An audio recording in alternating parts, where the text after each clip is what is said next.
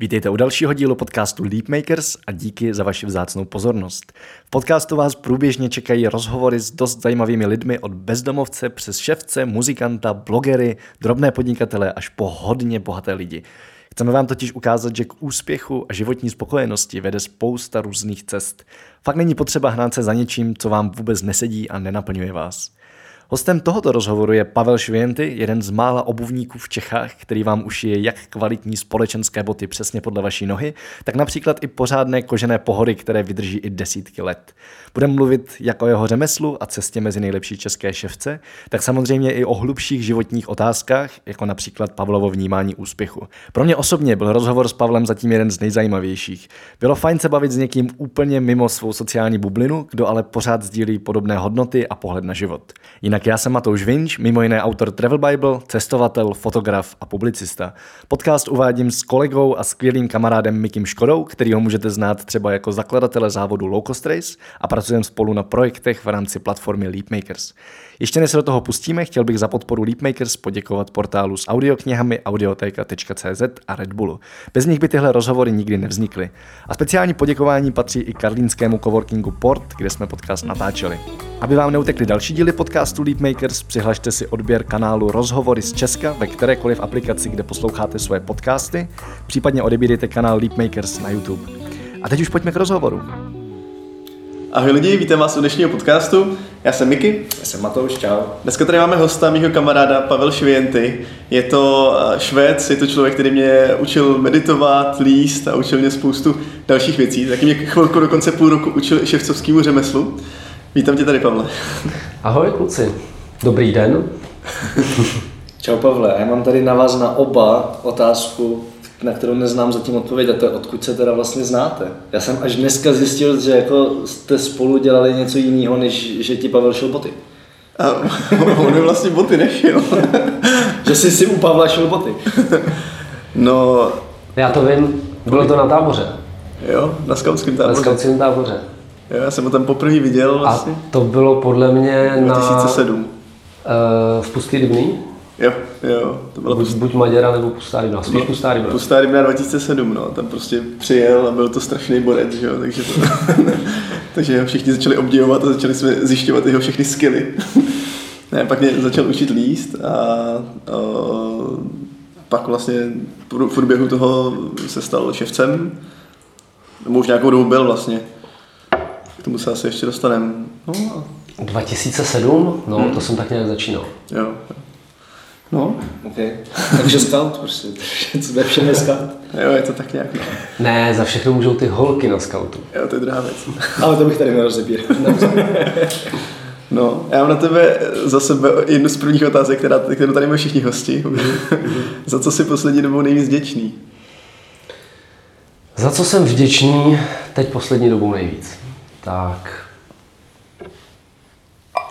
no, teď teda nevím, jestli to nebude vypadat nějak úplně hrozně blbě a jako klišé, ale když to tak jako zvažuju, tak zřejmě za manželku, rodinu, za kluky v práci, asi takhle. To je super. Řekl bych, no, ta práce a rodina jsou asi tak jako ty nejvíc nejdůležitější a vlastně za to jsem nejvíc vděčný. To je vlastně takový základ. No. Já myslím, že to není klišé, že to tak mělo být, ne? Jo, akorát. No, dobře. Ale ano, zní to občas jako klišé.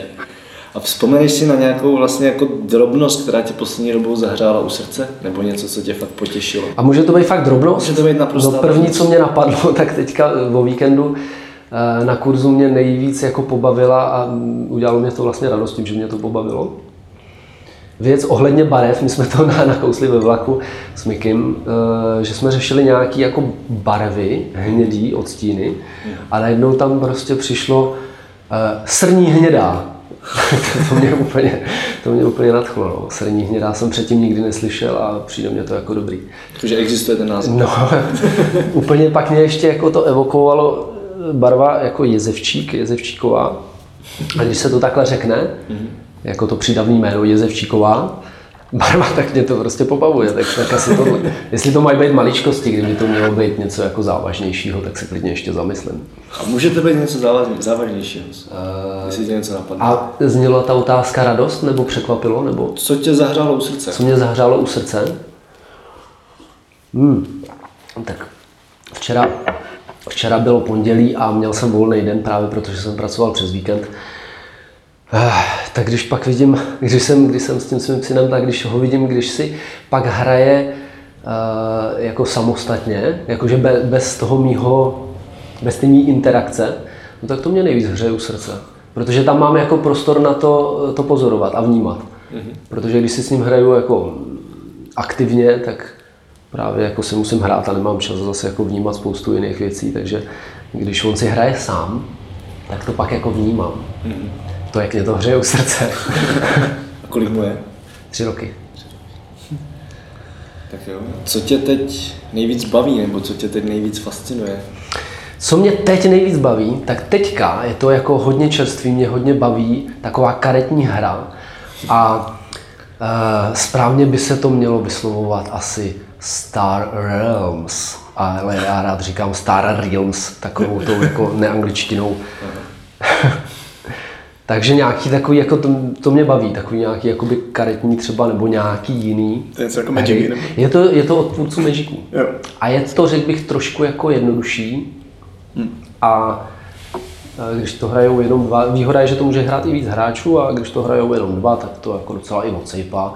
A to je jako pro mě docela důležitý, že těžký, baví mě taky, ale těžký je pro mě hrát ty hry, které trvají třeba hodinu a víc.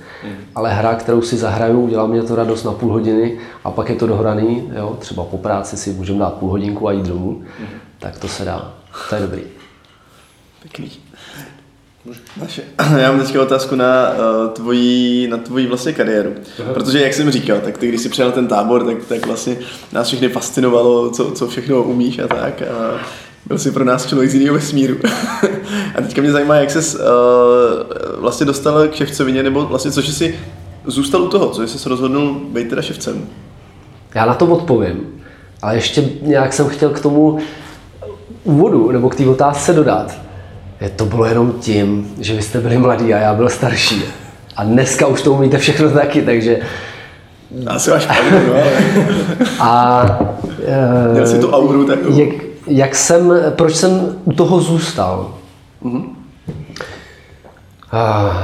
Zkusil jsem víc řemesel, víc různých druhů práce a u tohohle jsem zůstal, protože na jednu stranu mě to prostě nejvíc baví a uvědomuju si, že tam je právě takový jakoby velký prostor pro vlastní invenci, pro tu tvořivost. A když dělám vyloženě rukama, něco, hmotný objekt, který je za prvý užitnej, že prostě člověk ho potřebuje a užívá ho, třeba nosí boty, to už no nic.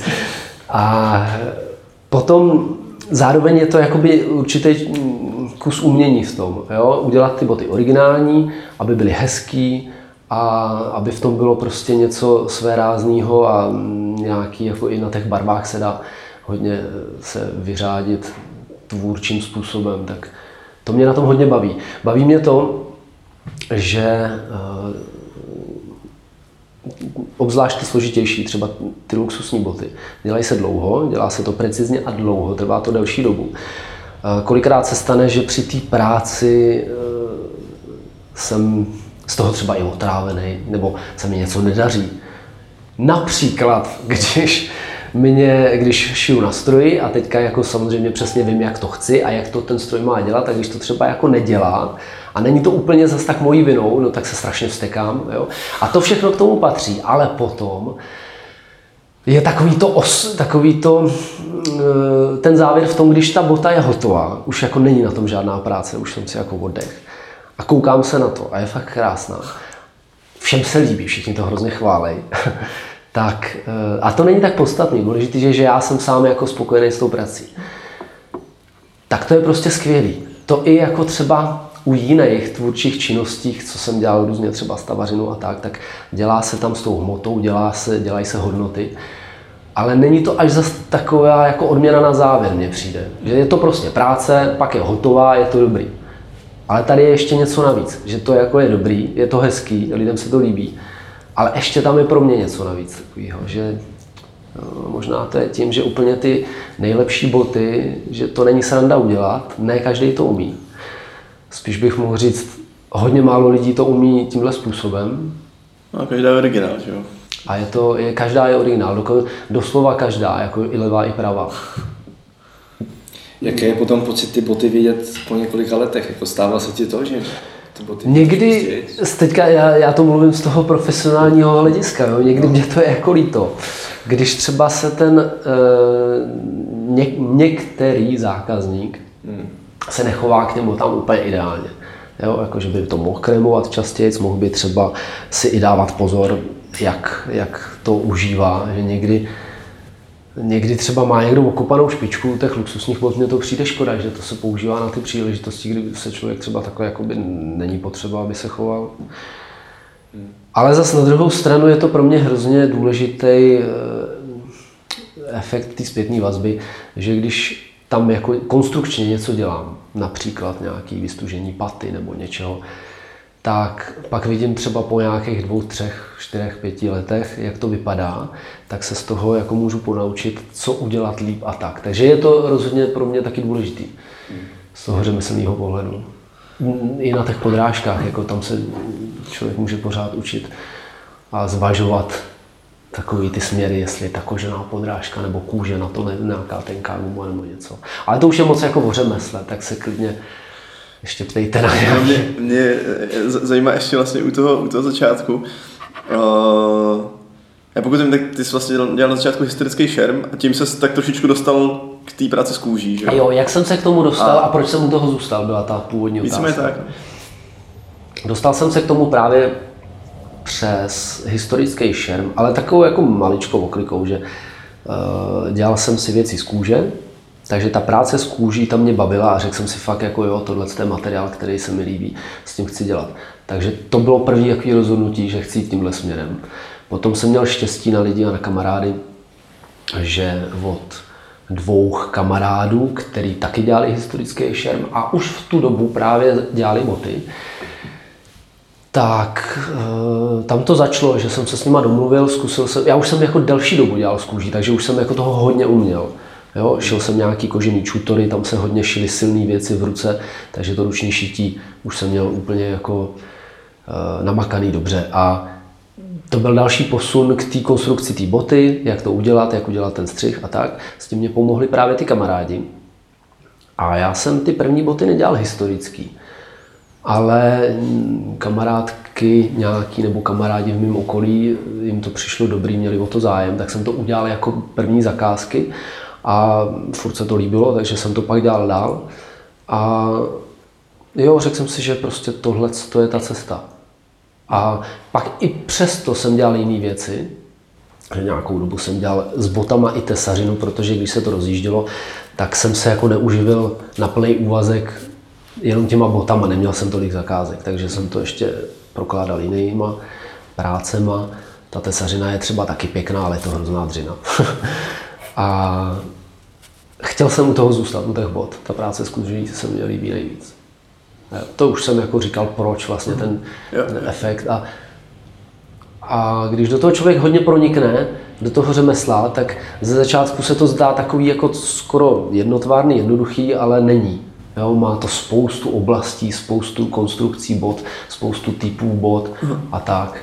Ještě mi tam možná přece jenom zajímá jedna věc k tomu na začátku. Ty jsi vlastně učil od prakticky nejlepších ševců tady v Čechách, že jo? A postupně se, troufnu si říct, jedním z těch nejlepších stal teďka. Já nevím, kolik vás je jako na podobné úrovni, jestli tak 5 možná v Čechách?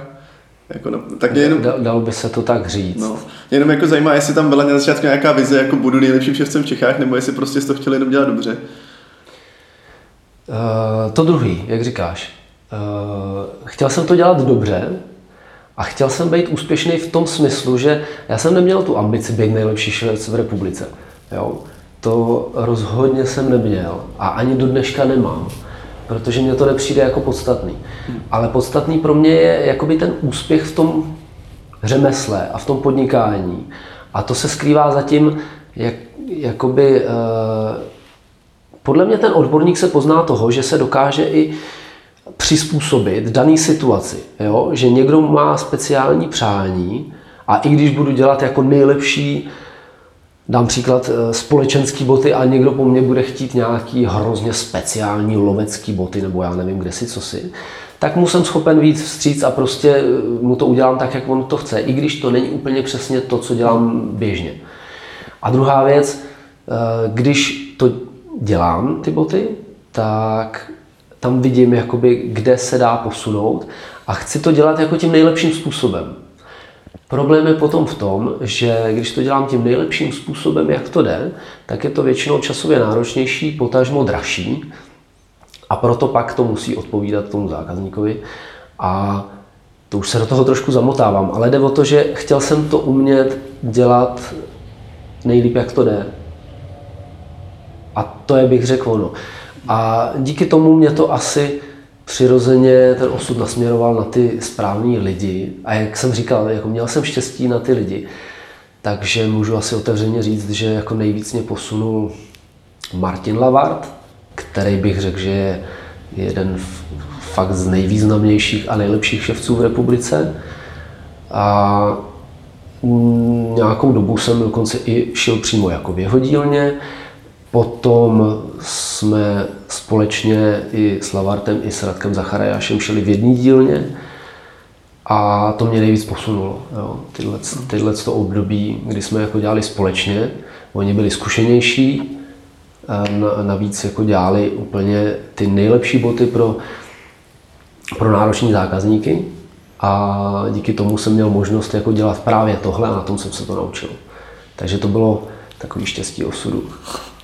Ještě vlastně napadá, proč je vás tak málo, nebo obecně proč je dneska lidí, kteří by se snažili dělat co nejlíp nějaký podobný řemeslo, proč jich je tak málo? Já bych řekl, že to je proto, že bot je všude hrozný množství, ukrutný množství. Až je to smutný, až je to smutný, že těch bot je tolik, že prostě si to člověk vezme párkrát na nohu, ono se to za 3 měsíce rozpadne, tak se to vyhodí. Nepřemýšlím o tom, jestli se to bude dávat opraváři, protože si prostě koupím za nulový peníz skoro další.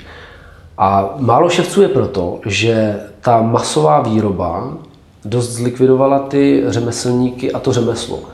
Jo, protože před zlatou érou baťovou tady byli jenom ševci, akorát, že ten velký průmysl, kde se to valilo ve velkým, za rozumné ceny, bylo to pro každého dostupné, takže si to prostě všichni kupovali, tak už nebyl důvod, aby ty ševci dělali boty, když je dělají pomalejc, dráž, jo, a vlastně by konkurenčně byli zlikvidovaní.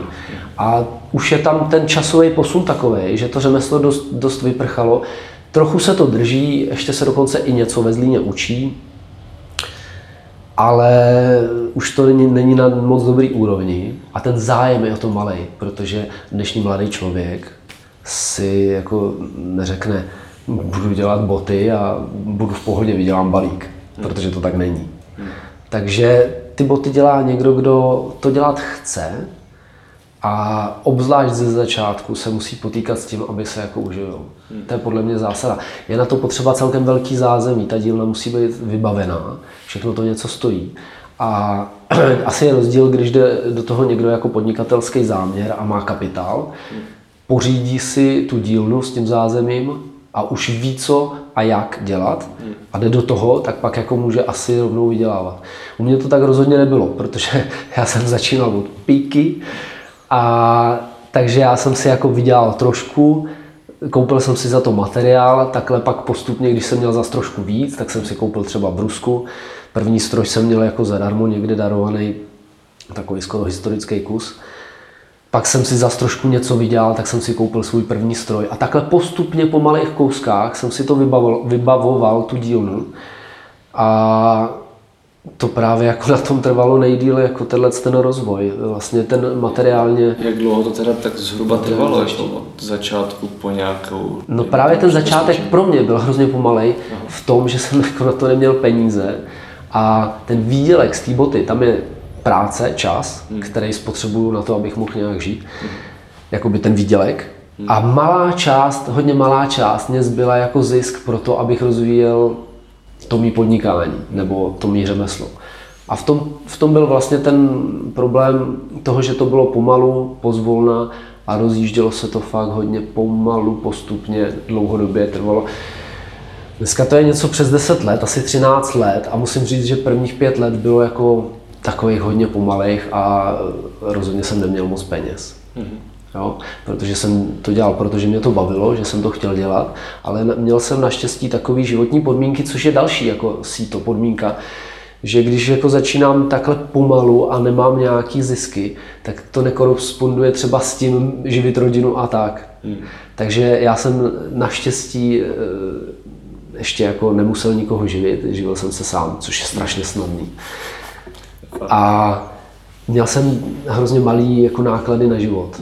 Mm. Takže pak jako jsem mohl z těch mých nákladů na život ukousávat pro rozvoj toho podniku mýho. A teďka už je to jako samozřejmě dobrý, teď už po těch letech už ty prostředky jsou lepší, už vím jak na to a teď teprve po té době to dělám asi tak, jak by se to mělo dělat od začátku, no, ale myslím si, že když ty prachy nejsou, tak si člověk jen tak nevymyslí. Takže ten začátek byl pomalej a řekl bych, že byl docela tvrdý, že jsem fakt jako neměl moc prachy. Já jsem se trošku jako ospravedlňoval tím, že mám, když nemám tolik jako peněz, že mám aspoň tu svobodu. Jo, že prostě je na mě, kdy si jdu do práce, jak tam dlouho jsem, kolik tomu věnuju času. Dělal jsem si docela i pohodu, byl jsem v pohodě, měl jsem takový jako to životní období, takový to nejvíc happy, šťastný, hlavně bez starostů. Jako. Já jsem neměl ty starosti moc. Ani jsem si je nechtěl moc připouštět, ani jsem si je jako zvlášť nevytvářel. No akorát tam chyběly, měl jsem tu svobodu, ale chyběly ty finance, jak si jako hodně užít, že jsem prostě nemohl pořádně někam jako jezdit do světa a tak, takže jsem si to užíval tady. Občas jsem jel s klukama na lezecký výlety do zahraničí, pak jsem jako musel zase trochu šetřit a bylo to skvělý. Je to rozhodně veliký ponaučení, jako začínat takhle postupně pomalu. Než když do toho člověk spadne nějak s nějakým kapitálem, tak je to, nevím, jestli to je jako dobrý nebo špatný, je to jiný. Tak mě ten tvůj přístup přijde více jako umělecký než podnikatelský ve smyslu, že jsi nevytyčil nějaký prostě jasný cíl, budu tady top, nejlepší, prostě bezkonkurenční, ale vlastně jsi to chtěl dělat nejlíp, jak to Pavel Švienty může dělat. Prostě, že jsi to chtěl dělat jako prostě nejlíp svým způsobem, to je docela... Přesně tak. Já to si myslím, že to dost odlišuje vlastně. Jako, pak to dělá z těch bot jako dost originální věc, která nakonec je i velmi dobře konkurenceschopná, že si myslím. No, ale já jsem se chtěl zeptat, teďka jsme se k tomu dostali. Jak se teda to živobytí tvoje změnilo od té doby, co se dal dohromady zbytku a co jste založili rodinu? Ono to je hrozně přirozený a jasný. To je hrozně přirozený.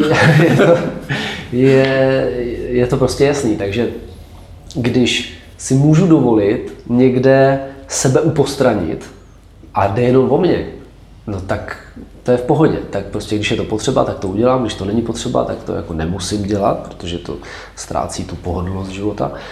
Ale potom přijdou jako přirozeně, přicházejí do toho života další a další vlivy a okolnosti a musím se tomu jako přizpůsobit. Takže když přijde pak jako někdo ještě další do mýho života, tak musím na něj brát ohled. A od toho se to jako odvíjí. Zároveň řekl bych, že do toho hodně spadá taková ta otázka té dospělosti. Já rád to takhle slovně rozlišuju na dospělost jako pohlavní, finanční a nějak ještě jako mentální. Protože být dospělej fyzicky, to je jasný, to se stane hned, ale pak jakoby dorůst do toho ještě právě sebou nese tyhle ty věci okolo zodpovědnosti a toho, že když přijde do mýho života další člověk, tak se jakoby přizpůsobit té situaci tak, aby to bylo na jednu stranu zodpovědný pro oba a na druhou stranu, jak bych to řekl, já nechci říct takový ten, že bych si jakoby sám od sebe jakoby nějak odebíral a dával to do toho společného jako celku. Tak to není. Je to jenom, že je jiná situace a žádá jako jiný přístup. A asi se k tomu nejvíc hodí to slovo jako zodpovědnost. No a Já to nemám rád, to slovo. Nikdy jsem ho neměl rád, protože vždycky, když jsem byl vlastně mladý, tak jsem si říkal, to je ta zodpovědnost, která mě vlastně oddělí vlastně od takový té mladiství svobody a toho užívání si života. A ono to tak být jako nemusí, jo. Ale jak říkám, prostě situace je jiná, člověk se musí přizpůsobovat a samo se to vyvíjí. On ten život je prostě takovej přirozený a ono to prostě jde postupně, všechno přirozeně, aniž by si toho začal člověk všímat. To je třeba výborná věc, mně to přijde na tom jako věku, jo? Že člověk jako já si to nějak moc neuvědomuje, jo? Ty přelomy nějaký, jako ty třeba dekády, nebo to je jedno co. Tak ono to jako jde, ale člověk si připadá furt jakoby stejnej, akorát se mění ty okolnosti. Mění se prostě to, čemu se musím přizpůsobovat, a mění se to, co je v tu chvíli důležitý. A řekl bych, že nějak jako v tomhle tomu, ono se to pak jako vyvíjí. No a teďka, když se vrátíme zpátky k té otázce, trošku jsem se zakecal, tak to bylo o tom, co se změnilo. No změnilo se to, že už jsem prostě nemohl kvůli pohodlnosti vydělávat málo. Nebo nemohl. Nechtěl jsem. To je ten rozdíl, že prostě to je takový to dospění, že najednou jako chci být už jakoby ten velký, který uživí rodinu, jo, a prostě bude se moc dát na mě spolehnout v těchto věcech, nějaký materiální zajištění. A co jsi pro to udělal? Jako začal jsi pracovat víc, nebo jsi zdražil? Nebo... Jo, ono to souvisí furt ruku v ruce i s tím jakoby vývojem toho, jak jsem říkal, že ta moje živnost tak nějak šla postupně furt nahoru a to byl jakoby další krok někde v polovině, kdy to šlo furt nahoru, tak teďka už jsem věděl, tak teďka fakt musím jako máknout, musím ještě podchytit nějaké věci, aby mě prostě někde neunikaly peníze blbě, musím být jakoby víc příslej na sebe, to znamená nedělat si to tak v pohodě, ale trochu víc makat a ještě to udělat nějak jako líp, chytře, jak jsem říkal, přizpůsobit se té situaci, takže vymyslet prostě ten způsob, jak to dělat efektivněji, aby to bylo prostě ziskovější, aby mě to nebralo tolik třeba toho času a tak. No a pak jsem došel k tomu, že jsem na to jako třeba nestačil. A ono, čím je člověk, dejme tomu, lepší a víc to dělá, tak pak se na to víc navazuje nebo nabaluje jako další zakázky a další práce, takže pak jsem věděl, že už na to stejně sám nestačím, takže jsem chtěl mít nějakého dobrýho, šikovného kolegu a nejdřív teda můj kolega Ondra Zahradník se se mnou přidal, ale on je z té sféry spíš public relation. Prostě ten styk s veřejností a e-maily a webové stránky a takovýhle, jo. Není to úplně řemeslník, ale to je právě, v tom jsme se výborně doplňovali, že já jsem byl ten řemeslník, ale neuměl jsem si dělat dobrý webové stránky a to právě zase on umí dobře. A když jsme začali dělat spolu, tak to právě začalo dobře fungovat a šlo to nahoru, ale jak přibývala ta práce, tím, že to šlo nahoru, tak jsem potřeboval někoho ještě jako do té dílny, kdo mě s tím bude pomáhat. To bylo trošku takový složitější hledání, měl jsem tam víc lidí, než se to vytříbilo na ty, který tam mám teďka, na ty nejlepší. A to bylo jako dobrý, to musím říct zas, že mám, to je taková asi věc, která mě v životě provází, zaplať pánbu za ní, že mám štěstí na ty lidi. Takže nakonec to dopadlo tak, že mám teďka v dílně 2 skvělý řemeslníky. Taky je úplně skvělý, že si výborně rozumíme jako po té lidské stránce a v té dílně máme výbornou atmosféru, pohodu. Výborně se bavíme, samozřejmě někdy jako se stane, že třeba je někdo naštvaný nebo něco, nebo se začne strašně vztekat kvůli něčemu. Nejčastěji to je kvůli tomu stroji, nebo když se něco nedaří. Ale vesměs tam probíhá skvělá přátelská atmosféra. A je to jako když jdeš s klukama na pivo nebo něco, a posloucháme si tam mluvený slovo, to je taky skvělý na té práci, že často je tam klid a je manuální, takže můžu i jako psychicky nebo tou myslí být uvolněný a poslouchat třeba nějaký knihy namluvený, to je úplně skvělý. A navíc si to s klukama umíme udělat hezký. Jo? Občas si tam třeba koupíme vínečko nebo něco po práci a je to super. Což si myslím, že není úplně běžný v každém kolektivu. Co by měl člověk, který se chce vydat na dráhu ševce, nebo dejme tomu, když to zobecníme, nějakého podobného řemeslníka a třeba jít pracovat s tebou, tak co by měl dělat dneska jako první krok? Jo, protože jako jít studovat na ševce téměř není možný, pokud vím. Tak co má vlastně udělat? Co jsi udělal ty? Jo, jako, jasně, ty jsi už něco měl, nějaké zkušenosti se šitím z kůží, ale stejně, když jsi se teda rozhodl, hele, budu dělat boty, tak co byl ten první krok? Já to řeknu takhle. Já jsem vždycky, díky tomu, jak jsem to v životě měl já, tak jsem moc nedbal na to vzdělání, protože to tě směřuje někam uměle a pak ten život si to udělá stejně po svém a vlastně ti to je k ničemu. To je ale můj názor, protože jsem to takhle měl v životě já. Dneska si říkám, že by vůbec nebylo špatný, kdybych se to jako učil, ale já jsem to nevěděl, že budu dělat boty. To je ten problém.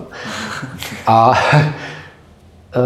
to jenom teďka, když jako řeším nějaký na živnostenském úřadě nějaké rozšíření živnosti, ale to do toho zas tak nepatří. Co by ten člověk měl udělat jako první je udělat si trošku víc kompletní nějaký jakoby náhled na to, co vlastně kam vlastně chce jít, jak to chce, aby to vypadalo. A pak zatím jako vrhnout se do toho po hlavě je podle mě nejlepší. A říct si, chci tohle, co potřebuju, tohle. Teď si to všechno pořídit. A když se do toho, to se mně líbí na Mikim, protože ho trošku víc znám, tak on mně přijde, že to takhle dělá a to je dobrý. Protože já jsem na to šel trošku jako pomalu. Jo? A kdybych do toho šel rychleji, tak mně to přijde efektivnější, jo? Že bych jako nestrácel tolik ten čas, ale... Tak jsi zase říkal, že jsi z toho vyzkoušel víc, což mi vlastně dává smysl, že jo? Protože dokud to neskusíš, tak nevíš, jestli tě ta práce reálně baví. Jo, je to tak, no. Já jsem zjistil, že chci se živit botama zhruba v nějakých 24 letech, typuju. Takhle. No a to už jsem měl prostě po všech školách. Prozradíš, kolik je teďka? 40. A... jo.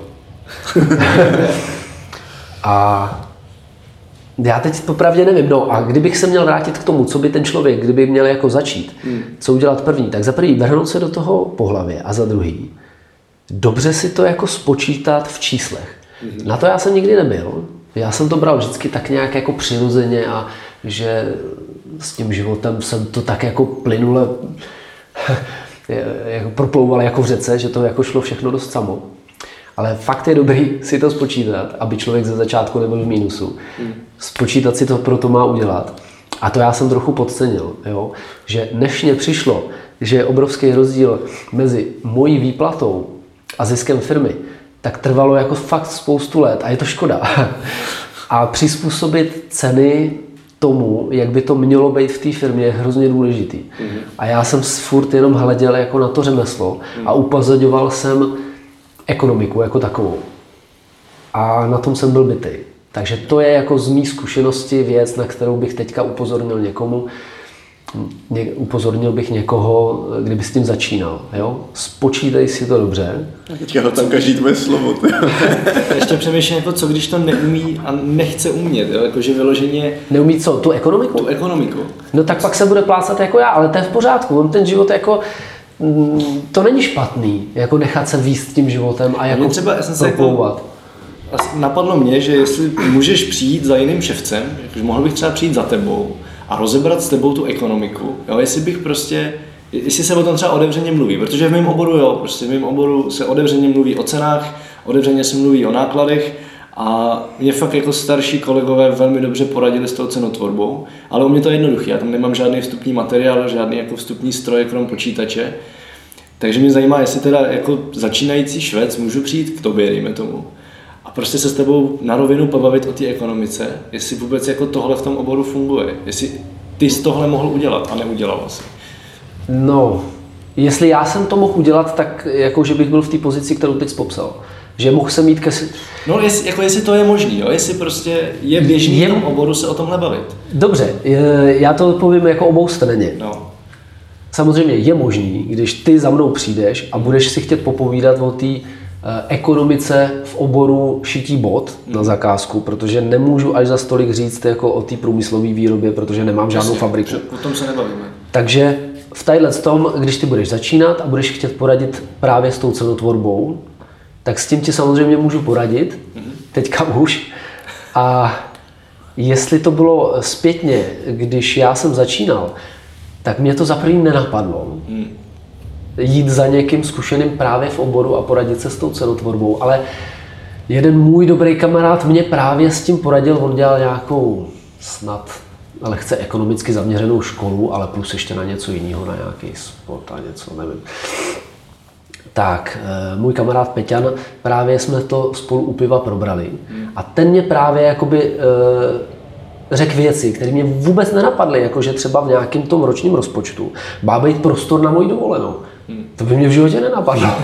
A v té době, teďka už právě mě to jako zacvakalo všechno a už jako mě to je jasný, no, takže prostě ohledně těch peněz a cenotvorby, díky tomu, že jsem tím všechno prošel, tak už tak nějak tuším, ale stejně jsem furt takový pohádkový dědeček a všechno je to takový jako v tom přátelském duchu, není to tvrdý, nebo snažím se to tak dělat, jo? Není to úplně tvrdý biznis, i když se to bez toho dělat nedá.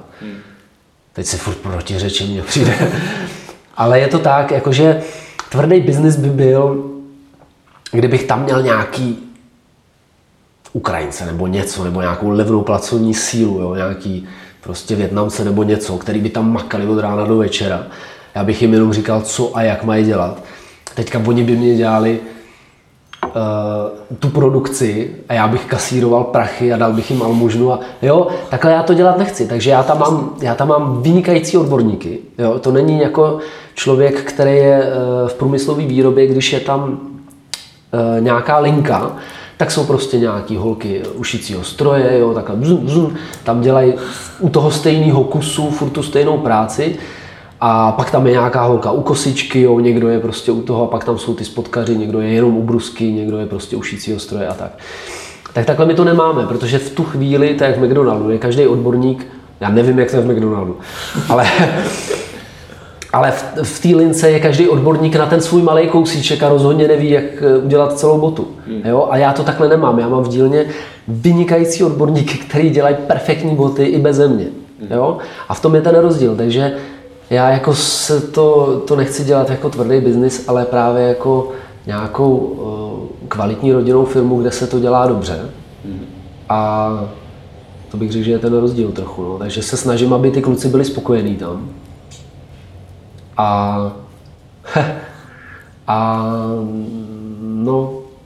Takže v tom je ten rozdíl. No. Jestli jsem to teda zodpověděl. Já se vždycky rozkecám, pak zapomenu na tu prvotní otázku. Mě to snad napadla jako jedna věc, jenom si říkám, že vlastně, jestli bys byl schopný, jako opravdu, jestli ten vývoj přirozený tam nedává víc smysl než kdekoliv jinde, prostě, protože když bych řekl, že dělám třeba facebookovou reklamu, tak dokážu velmi rychle dostat tu normální komerční cenu nebo hodinovku, zatímco jako Švec, kdyby z ničeho, z úplně nulového jména, měl dělat boty za 10, 15, 20 tisíc, tak nevím, jestli by ti to někdo zaplatil, protože bys to ani neuměl vlastně v takové hodnotě udělat, jo? Že možná i ten přirozený vývoj tam dával smysl v tom případě. Určitě, tam musí být ta kvalita, jako věřím tomu, že dneska nějaký ty marketingoví mástři dokážou udělat jako nějakou takovou tu dobrou bublinu a pak to dohánějí jako nějak materiálně, že začnou schánět nějakého ševce a dobrýho, který by jim to najednou musel začít dělat a kdyby ho dokázali zaplatit, tak by se to třeba dalo podařit, ale určitě říkáš, že tohle je ten správný směr v tomhletom řemesle, jo? Že tohle je prostě takový svérázný, že tam je maximum toho té dovednosti a ta se musí získat, musí tam být. Jo? Není to o tom jenom dělat, ale umět to dobře udělat, vědět jak na to a no, takový ty věci. Posuneme se teďka od toho řemesla dál, spíš k tobě jako k osobnosti. Budou nás teďka zajímat takový hlubší otázky na tebe, nicméně stejně se k tomu řemeslu asi vrátíme. Teďka mě ale zajímá, co tě v životě posunulo nejdál, co tě nejvíc v životě posunulo dál. Já bych řekl, že to jsou právě takový ty mezníky životní, který většinou střídají ty různý, nebo od nich se odráží různé životní etapy. Jo? Že prostě v tom životě, jak já jsem to měl, vždycky byla nějaký delší časový úsek v nějakém stylu. A jak jsem říkal, třeba když jsem začínal, byl jsem úplně sám, měl jsem malý náklady, málo jsem vydělával, dělal jsem ale to, co jsem chtěl a byl jsem dost svobodný. Hodně jsem se zaměřoval na to hledání štěstí a i jako nějaký vnitřní a duchovní rozvoj, i fyzický rozvoj a všechno. A potom tam jsou jako další milníky v tom životě a řekl bych, že to jsou právě ty okamžiky, které mě nejvíc formujou. Takže rozhodně si myslím, že do toho patří jedna chvíle v mém životě, že po jednom takovým jako, nevím jestli říct velkým nebo těžkým rozchodu, jsem se hodně zaměřil na ten svůj seberozvoj a to byla nějaká etapa a tam jsem měl ten prostor za prvý jít maximálně do sebe, vyzkoušet si takový jako své rázné zážitky, i co se týče třeba různý askeze a nebo nějakým cvičením a tak. A hrozně rád na to vzpomínám. Třeba když jsem prostě asi 2,5 roku chodil každý den běhat, i když prašelo, i když mrzlo. A každý den jsem meditoval, jo, a takovýhle věci. A to bylo skvělý. Akorát, že prostě teď je jiná životní etapa, teď to nedělám. A to jsou právě ty milníky. Takže prostě třeba jeden milník byl ten rozchod a pak ta éra toho seberozvoje. Potom třeba zas opak rozchodu. Schod. No, ani ne schod, ani ne příchod, ale prostě další vztah a tam zas to nabere jako trošku jiný směr. Ty jsi po tom rozchodu vlastně měl ještě takový ten extrémně přísný celibát, ne? No to je ono. To byla éra pokojného bojovníka. To bylo dobrý, to strašně rád vzpomínám. A potom jako to vystřídá vlastně jakoby další vztah finální a rodina, což je vlastně další etapa života, která je úplně jiná, nedá se to vůbec srovnávat. Právě, že a ještě třeba předtím zase bylo takový to, já bych řekl mládí, ono to zní trapně, jo, ale protože mladý jsem furt, ale takový to, dejme tomu mezi tou 20, 30, jo, kdy to je prostě skvělý furt, když si to člověk neskazí. A to je zase další, tak jakoby z těch prožitků, z těch etap si vždycky vezmu jako maximum a vnitřně to nějak zraje, takže i když pak jako mám nějaký prostor, nebo třeba před usínáním a tak jako když to nějak jako o tom přemítám, tak furt z toho můžu brát ponaučení a ze všelijakých těch etap, kterých může být několik, 3, 4 třeba, nebo i víc. A hlavně potom teďka vlastně ta poslední etapa je etapa rodinná a tam to má takový zajímavý efekt v tom, že to člověk si jako, i když to někde předtím slyší nebo to vidí u jiných, tak si to jako nedokáže pořádně představit, musí se to zažít a je to jako výrazně svérázný, to se mě na tom líbí, takže z toho se dá hrozně moc čerpat. Jo? A právě teďka v této etapě mně to přijde nejdůležitější to zvažování a využívání toho všeho, co jsem za život nějak jako poznal a zažil, tak teďka to jako dobře vstřebat a využít pro to, abych to buď mohl jako dávat dál, třeba v té rodině, nebo nějak jako dobře efektivně využívat pro další dobrý rozvoj, anebo pohodu v té rodině. Ale je to těžký, jo? Je to těžší v tom, teďka jako nechci si na to stěžovat, ale právě je to jako když třeba ve škole se stupňuje náročnost učiva, tak i v tom životě jsou ty situace, které to trošku stupňujou a díky té připravenosti z minula se to dá jako dobře zvládat. Jo? A trochu s tím souvisí i to, že když se člověk jako vyblbne za mládí, pak to nemá potřebu dělat ke stáru, tak se to dělá jako líp, jo? Ale s tou rodinou. Přijde mně už to pak jako nevhodný, že když někdo má rodinu a ještě má potřebu se vyblbnout, tak mně to přijde takový, že... Já se trochu zastavím a vrátím se zpátky jenom a trošku to zkusím položit jinak. Vzpomeneš si na nějakou hodně těžkou situaci, konkrétní, nebo nějaký fakt jako velký neúspěch, který tě ve výsledku hodně posunul. Jo, ať jsme trochu konkrétní přeci jenom. Ať jsme trochu konkrétní, já mluvím hodně obecně, tak popravdě řečeno, mně je jako naprosto jasný a je to i jako citelný, že nejlíp člověk roste právě, když je na dně a když má jako ty krizové chvíle spíš. Ale popravdě řečeno, já jsem jich zas tolik jako neměl, nebo moc si nevzpomínám, nevím, jestli to vytěsňuju. A určitě, myslím si, že pro každýho jsou jako ty rozchody, takový krizový místa. A nebo pak nějaký, i ty finanční nějaký krize, nebo nějaký takový jako hmotný krize. A určitě taky i nějaký, já asi nedokážu být úplně konkrétní, protože si nevzpomínám na nějakou velkou krizi, když teda opomenu nějaký jako rozchod.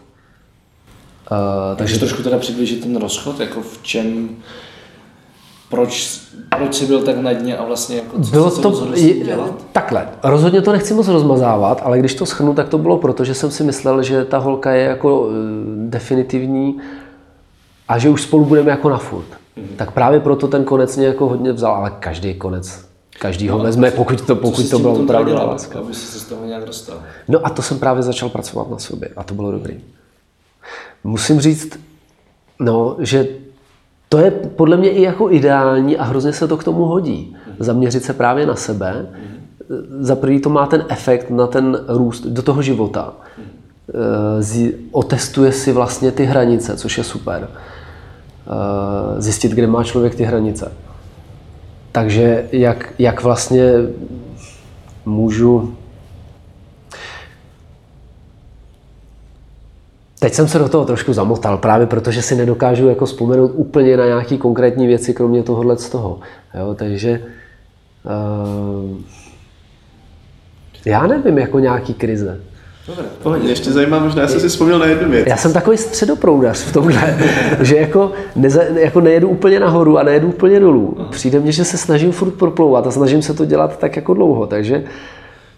Mě napadlo, jestli bys dokázal si vzpomenout, jsme se viděli asi před 2 rokama, když jsi rozřízl ruku a měl si strach, že budeš muset s tím seknout. Jo, a to jsou, já to teďka beru, že to jsou v podstatě takové maličkosti, ale je pravda, že mě to docela jako zasáhlo psychicky, že vrazil jsem si pilku do ruky, tady to je ta jizva, nevím, jestli to je jako vidět, a zrovna tak blbě, že jsem si ji tam vrazil takhle a ona nikde nevyjela, prostě tou dlaní takhle jako zajela až dovnitř. A tím, že dělám rukama, tak jsem se úplně zhrozil, kdybych si tam nějaký ty šlachy zničil nebo něco. A tak mě byl úplně v pytli. A to mě jako hodně psychicky vyděsilo. A uvědomil jsem si, jak je to jako podstatný.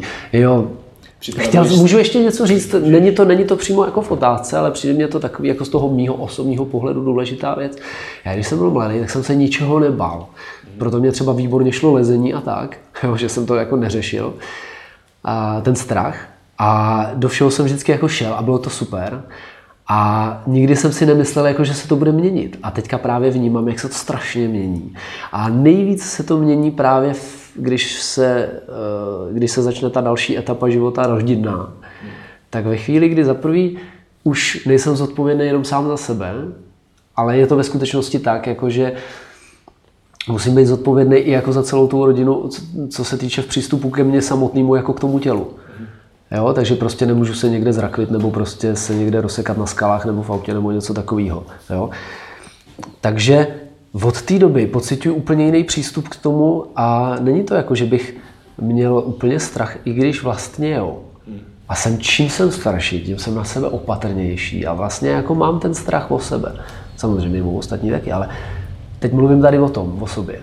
Jo? Já jsem to dřív nepociťoval a až teď s rodinou jsem si to uvědomil. Tam jenom v tom teda momentu, kdy jsi si vlastně zničil ruku, nebo částečně zničil ruku, začal si pak nějak jako řešit, jak zabránit tomu, abys vlastně úplně přišel o práci, kdyby se to fakt reálně stalo, že bys jako si tu ruku uříz? Ne. Z mýho úhlu pohledu to je cesta osudu a žádný pojištění ani jiný věci jako k tomu podle mě nemají jako co dělat. Tyhle ty zranění jsou podle mě z 99% o pozornosti a když je člověk v té pozornosti, musí být jako bdělej při tom, co dělá, tak pak je to v pohodě. Jo? A prostě nemůžu si to dovolit se někde zranit. Někdy se to jako těžko vysvětluje, ale je to jako lezení bez lana. Prostě já tam nemůžu udělat špatný krok. Jo, není tam ta možnost. Někdo bude namítat, jo, a co když? Jo, co když se to stane, aniž já bych chtěl, nebo něco takového. Tak prostě nemám to, jak bych to řekl, připouštím jenom tu verzi, že to mám naprosto pod kontrolou, teď to možná bude znít blbě, jo? Ale jde o to, že si jako nevytvářím tu možnost a nevytvářím tam ten prostor, aby se to stalo. Asi takhle. Okay. A jako, když se něco stane, život jde dál, tak si najdu jinou práci nebo něco, tak už budu akorát kibicovat a učit to ty lidi třeba. Já si právě říkám, že možná vlastně jinak řečeno to je tak, že kdyby takový problém nastal, tak ti prostě nezbyde nic jiného, než ho vyřešit, ale do té doby vlastně nechceš investovat energii navíc. Přesně takhle jsem to chtěl říct v podstatě. No. Jo. To sedí. Tak jo, tak se tady pomalu blížíme ke konci a mě teď zajímá, co bys dělal, kdybys teď vůbec nemusel řešit peníze. Jo, kdybys prostě věděl, že jsi sám zajištěný, že tvoje rodina je zajištěná, do budoucna je jako až po tvý smrti, tak prostě pořád by tvoje rodina měla dost peněz. Tak co bys teďko dělal? Čím bys vyplnil svůj čas? Je to těžká otázka. Já se to vždycky snažím tak za sebe intuitivně nějak a mě toho jako moc nenapadá. Já bych zřejmě asi chtěl dělat to, co dělám, ale byl bych víc v klidu a nemusel bych právě řešit nějaký stresy a časy a takové věci. Pro mě teďka má největší hodnotu ten čas. Osobní čas a čas s rodinou, protože se to hrozně ředí teďka nějaká, je mi to samotným oblbí, ale tohle by bylo takový velký osvobození, že bych vlastně mohl asi víc se věnovat rodině a cestovat třeba. A to nemusí být ani daleko, ale jenom třeba tady na Vysočině. A jako pro mě to je těžko představitelný, protože taková situace jako není. Spíš se potýkám jako s tím, co dělat, s tím, co je, takže nejsem zvyklý přemýšlet tímhle abstraktním způsobem tolik. A nevím, třeba až by se to stalo, tak bych si víc věděla rady. Teďka si říkám, že bych si prostě chtěl jako oddychnout, trošku ulevit, zpomalit, ale práce s kůží bych nechtěl zahodit. Určitě 100% bych jako musel mít dílnu. A abych mohl tvořit, no a pak jakoby trošku využívat víc líp ten čas, protože strávit čas v životě jenom prací je blbý podle mě. Tomu náleží jenom nějaká část toho času a pak líp využít ten zbytek, což se mě teďka daří hůř. Já věřím, že to je zase jenom životní etapa, že se to zase trochu zlepší a tak to prostě je, takže spíš bych se to řešil, až když by to bylo. Jo, je tohle filozofování nad něčím, co není zas tak příjemný, takže nevím. Rozhodně bych si dal dovolenou a jel bych třeba do Bulharska, k moři s rodinou, to by bylo super. No tak tím pádem, když nemáš na takové otázky, tak ti položím ještě jednu. Tak jo. Jestli si připadáš šťastný. No. Klidně to rozveď. Štěstí, já jsem se nad tím zamýšlel. A musím říct, že to je jako dobrý trénink pro mysl a pro duši, protože to je tak neuchopitelný koncept. Já nechci říct ani slovo, jo, protože to není o tom slově štěstí, když se to napíše, ale to, co si pod tím my představujeme, zřejmě bude u každého jiný a hlavně málo kdo v tom má jasno. Si myslím teda teďka s ohledem na mě, protože je to čím dál těžší uchopit. Dřív jsem si myslel, že tomu víc rozumím, ale řekl bych, že to bylo věkem, že když si mladý člověk užívá, tak je to jasně štěstí a ono to štěstí se pak trochu jako modifikuje podle životní situace. Jo, že teďka třeba pro mě to štěstí je jiný, jako jsou to jiný věci a jiný i pocit. Je to právě těžko uchopitelný.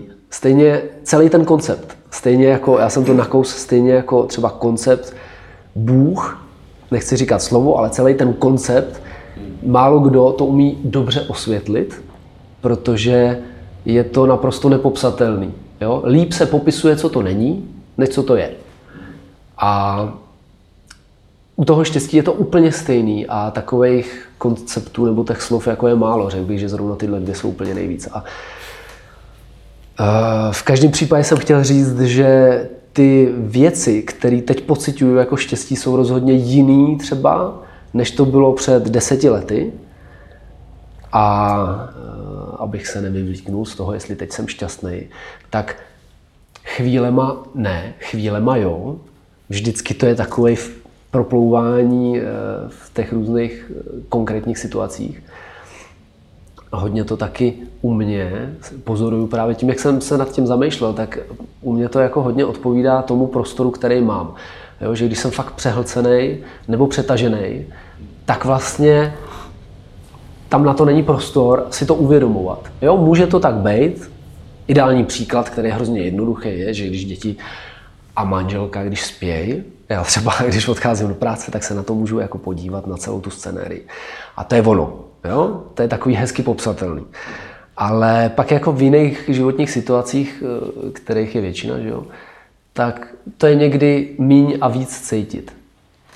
A to je právě o tom, jak kdybych to přirovnal, tak jak si to představuju, je, že to je jakoby, když bych si představil, že duše tak nějak kouká na ten svět, tak čím víc je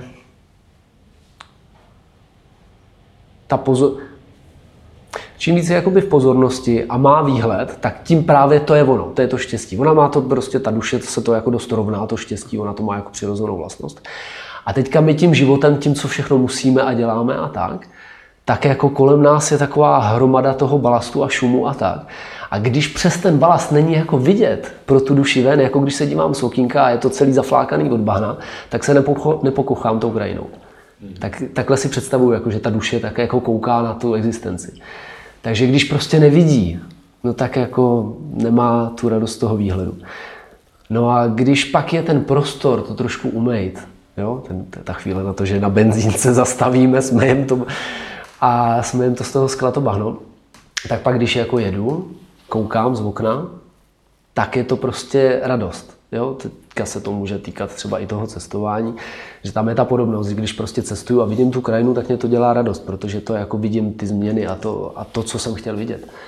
A podle mě pro tu duši to je stejný, jo? Že když má možnost to prožívat a být tak jako bdělá v tom životě, v té existenci, no tak z toho podle mě přirozeně to štěstí nějak jako pramení a pak je hrozně těžký to popsat, co to vlastně je. Protože tak pocitů je směs v těle a těžko se to dá konkrétně nějak říct, co to vlastně je. A to je na tom hrozně zajímavý. Jo? Celý tenhle ten koncept ohledně štěstí a ono se to týká pak nakonec i toho třeba ještě jako lásky a Boha a tak, to jsou takové jako podobné věci všechno a o tom se dá hrozně diskutovat, ale je právě to složitý na tom to jako nějak ryzím způsobem zažívat a pak to jako ještě k tomu si to uvědomovat. Že zrovna teďka zažívám to štěstí, protože můžu být v práci, nebo můžu tady jít po ulici a může to být ono. Jo? Ale když si to zrovna v tu chvíli jako neuvědomuju, protože zrovna jako v hlavě přemýšlím, počítám, jo? Takže tolik lepárů, blablabla, tyhle peníze, no tak to přes tohle to jako to nemůžu ucítit, to štěstí, takže je to podle mě hodně o té bdělosti. Já tady mám poslední rychlou otázku a to je, kdybys teď měl možnost předat světu jednu jedinou myšlenku a všechno předtím, celý ten rozhovor a všechno, co si kdy kde vytvořil, napsal, řekl, kdyby se smazalo, teď bys měl jednu myšlenku, tak co by to bylo? Asi by se to týkalo něčeho podobného, rozhodně. Má to být jako vzkaz? Měl by to být vzkaz myšlenka. Myšlenka, tak rozhodně nehonit se, protože mě to jako vadí, já se někdy cítím uhoněný a mě to nebaví. Takže nedělá mi to dobře pro moje, jako, jak jsem říkal, pro to moje vnímání štěstí, takže rozhodně se nějak moc nehonit a být bdělej, to je podle mě dobrý, protože to mně přijde taková jako dobrá věc tohleto, já to řeknu, protože to je vlastně ta myšlenka, o kterou tady jde. Že když ten člověk, teď budu říkat člověk já, furt něco chce jako vymyslet a furt mě v hlavě jako něco běží, jak tohle, pak tohle. Takový ten monolog, co všechno musím udělat, co, jak chci, aby to bylo, co musím udělat pro to, aby to bylo a tak. Tak to člověka právě tak zaplní, že mu unikají ty podstatné věci a právě naopak, když se má něco vymyslet, tak se nad tím dá zamyslet, po určitý časový úsek, krátkou dobu, třeba půl hodiny, A prostě se to vymyslí a pak konec. A pak, když je čistá hlava, tak opravdu stačí jít po ulici a člověk má prostor na to být šťastný. Takže míň myslet, víc využít tu intuici a pak jako, když potřebuji spočítat, kolik je 14×27, tak holt se musím zamyslet, jo? Ale hodně věcí se dá jakoby vycítit a ten mozek prostě nemít celý den úplně jako nabitej a našlapanej, aby to jelo furt ten motor, jako když se vytáčí do červeného, že jo, to taky nevydrží věčně. Ale chtěl jsem říct tohleto, že víc si uvolnit tu hlavu, nepřemýšlet tolik a udělat si tam ten prostor. Když mám myslet, tak myslím chvíli, intenzivně, a pak to vypustím z hlavy, přestanu a pak tu hlavu mám volnou. A když mám dost volnou, tak to je právě ono. Super. Díky moc. Já taky děkuju. Tak ahoj.